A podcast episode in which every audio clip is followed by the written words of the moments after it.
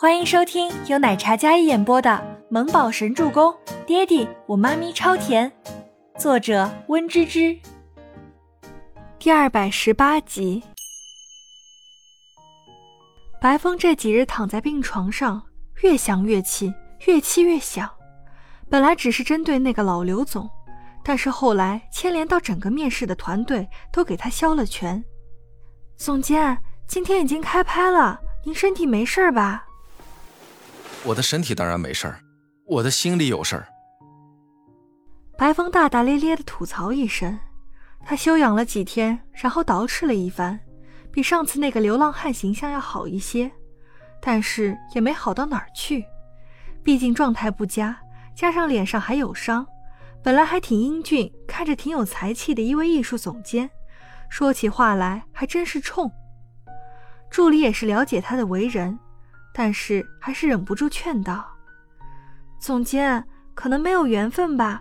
这次三家企业首次合作推出这限量杂志，你一定要管好你自己的脾气啊。”助理小心翼翼地说道。“切，老子怕过谁呀？”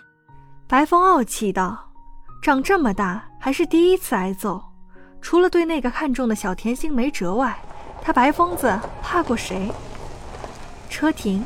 助理替白风将车门拉开，白色的新款 AJ，棉麻阔腿裤，身上穿着一件白色中山装，还是胡子拉碴，长发披着，活脱脱摇滚青年。但是那衣服裤子倒是看起来有几分隐退山林的隐士的感觉，不修边幅，不认识的还以为是打杂的，认识的纷纷主动上前问候。摄影师在外面翘首以盼。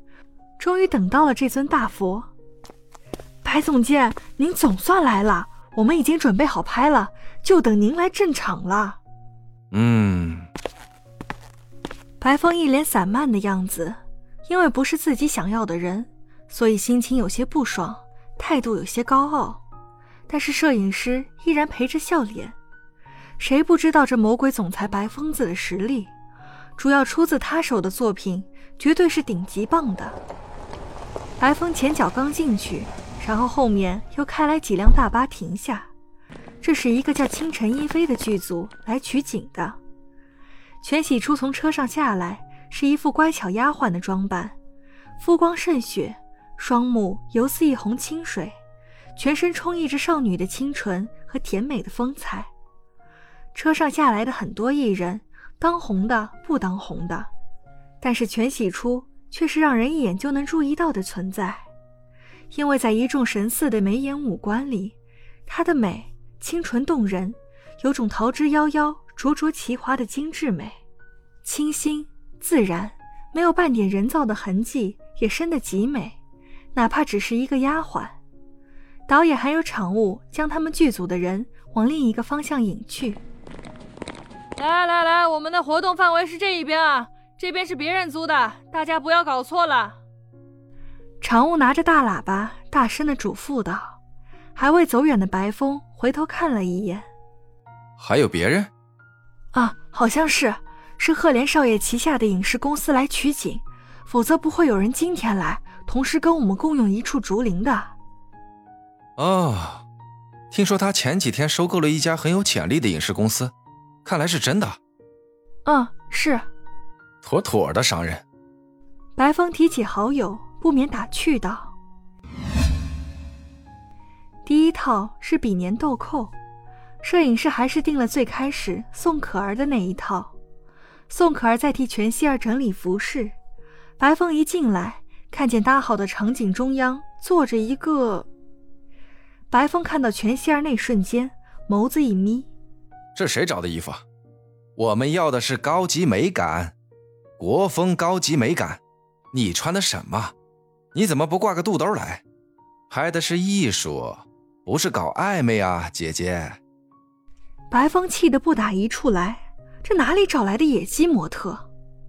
全仙儿跟宋可儿一听，脸色骤变，这人好毒的嘴巴，竟然敢这么说他。所有人都沉浸在全仙儿的美貌还有身材里，忽然被白风这么一说。刚才夸赞他的人呢，纷纷闭了嘴。这可是赫连总裁亲自找来的艺术总监，白风，魔鬼总监，天才艺术家，那双眼睛能一眼看出大势所趋。他的作品融合艺术，还有极致的美感，国内时尚圈的标杆。这可是医药赞助的服装，你怎么能这么说？全仙儿立马将锅甩给设计师。宋可儿听了，心里一惊，有些不可思议的看着自己的表姐。全仙儿刚才还洋洋得意，用自己的美貌惊艳全场，可是白风一句话让她无地自容。他知道这个白疯子只看作品不看人，但他毕竟也是有身份的人，怎么能当众被他诋毁？他自然是要反驳的。易药的人懂不懂审题啊？这种货色也拿得出手？给我换了！白风脸色气得结冰，语气更加不好。此话一出，所有人都屏息凝神，不敢大声喘气了。全希儿第一次遭受这样大的屈辱，她本以为拿医药当挡箭牌可能会好一些，没想到这个人连医药的人一起怼。全希儿忍着不敢发脾气，但看得出来脸色极差。